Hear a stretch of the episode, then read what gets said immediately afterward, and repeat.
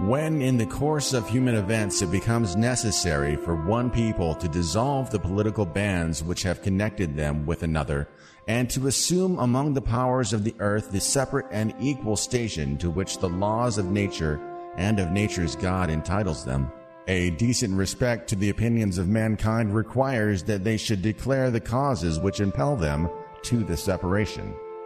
We hold these truths to be self evident that all men are created equal, that they are endowed by their Creator with certain unalienable rights, that among these are life, liberty, and the pursuit of happiness, that to secure these rights, governments are instituted among men, deriving their just powers from the consent of the governed, that whenever any form of government becomes destructive of these ends, it is the right of the people to alter or abolish it and to institute new government,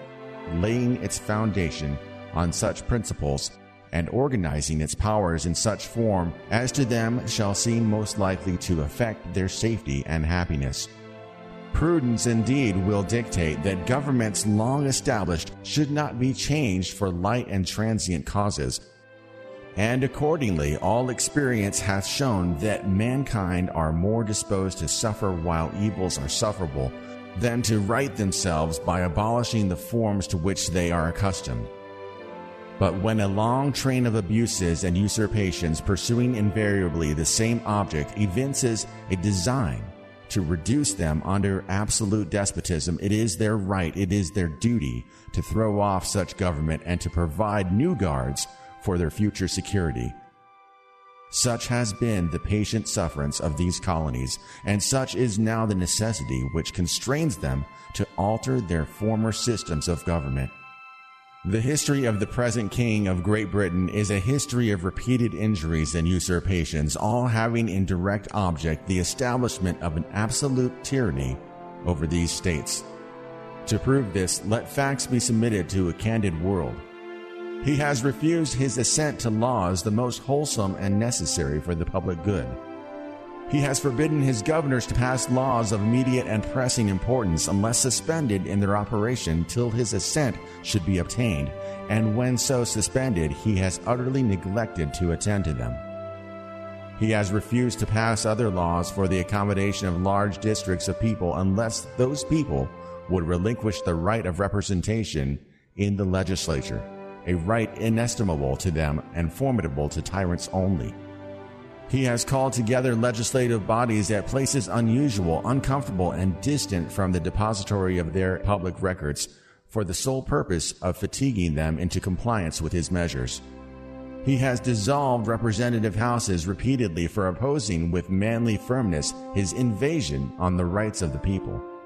He has refused for a long time after such dissolutions to cause others to be elected, whereby the legislative powers incapable of annihilation have returned to the people at large for their exercise, the state remaining in the meantime exposed to all the dangers of invasion from without and convulsions within. He has endeavored to prevent the population of these states, for that purpose obstructing the laws for naturalization of foreigners refusing to pass others to encourage their migrations hither, and raising the conditions of new appropriations of lands. He has obstructed the administration of justice by refusing to assent to laws for establishing judiciary powers. He has made judges dependent on his will alone for the tenure of their offices and the amount and payment of their salaries. He has erected a multitude of new offices and sent hither swarms of officers to harass our people and eat out their substance. He has kept among us in times of peace standing armies without the consent of our legislature. He has affected to render the military independent of and superior to the civil power. He has combined with others to subject us to a jurisdiction foreign to our Constitution and unacknowledged by our laws, giving his assent to their acts of pretended legislation. For quartering large bodies of armed troops among us, for protecting them by mock trial from punishment for any murders which they should commit on the inhabitants of these states, for cutting off our trade with all parts of the world, for imposing taxes on us without our consent, for depriving us in many cases of the benefits of trial by jury, for transporting us beyond seas to be tried for pretended offenses,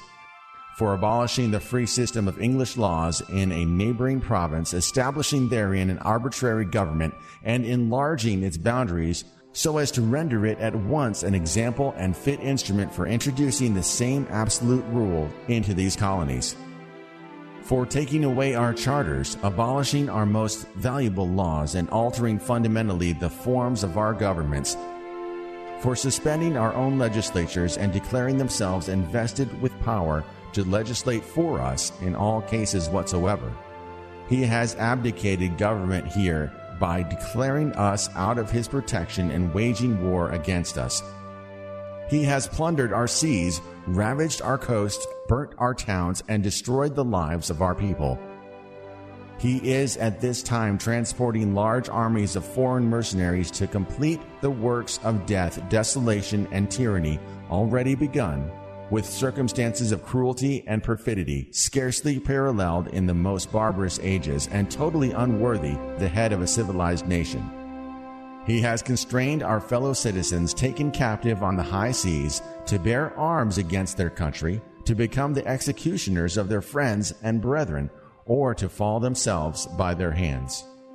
He has excited domestic insurrections amongst us and has endeavored to bring on the inhabitants of our frontiers the merciless Indian savages, whose known rule of warfare is an indistinguished destruction of all ages, sexes, and conditions. In every stage of these oppressions, we have petitioned for redress in the most humble terms. Our repeated petitions have been answered only by repeated injury. A prince whose character is thus marked by every act which may define a tyrant is unfit to be the ruler of a free people. Nor have we been wanting in attentions to our British brethren. We have warned them from time to time of attempts by their legislature to extend an unwarrantable jurisdiction over us. We have reminded them of the circumstances of our immigration and settlement here we have appealed to their native justice and magnanimity, and we have conjured them by the ties of our common kindred to disavow these usurpations, which would inevitably interrupt our connections and correspondence. They too have been deaf to the voice of justice and of consanguinity. We must therefore acquiesce in the necessity which denounces our separation and hold them as we hold the rest of mankind, enemies in war, in peace, friends. We, therefore, the representatives of the United States of America in General Congress assembled, appealing to the Supreme Judge of the world for the rectitude of our intentions, do in the name and by the authority of the good people of these colonies solemnly publish and declare that these united colonies are and of right ought to be free and independent states, that they are absolved from all allegiance to the British Crown and that all political connection between them and the state of Great Britain is and ought to be totally dissolved, and that as free and independent states they have full power to levy war, conclude peace, contract alliance, establish commerce, and do all other acts and things which independent states may of right do. And for the support of this declaration with a firm reliance on the protection of divine providence, we mutually pledge to each other our lives, our fortunes, and our sacred honor. Signed, Josiah Bartlett, William Whipple, Matthew Thornton, John Hancock, John Adams, Samuel Adams, Robert Treat Paine, Elbridge Gerry, Stephen Hopkins, William Ellery, Roger Sherman, Samuel Huntington, William Williams, Oliver Wolcott, William Floyd, Philip Livingston, Francis Lewis, Lewis Morris, Richard Stockton, John Witherspoon, Francis Hopkinson, John Hart, Abraham Clark, Robert Morris, Benjamin Rush, Benjamin Franklin, John Morton, George Clymer, James Smith, George Taylor, James Wilson, George Ross, Caesar Rodney, George Read, Thomas McKean, Samuel Chase, Thomas Stone, William Paca, Charles Carroll of Carrollton, George Wythe, Richard Henry Lee, Thomas Jefferson, Benjamin Harrison, Thomas Nelson Jr., Francis Lightfoot Lee, Carter Braxton, William Hooper, Joseph Hewes, John Penn,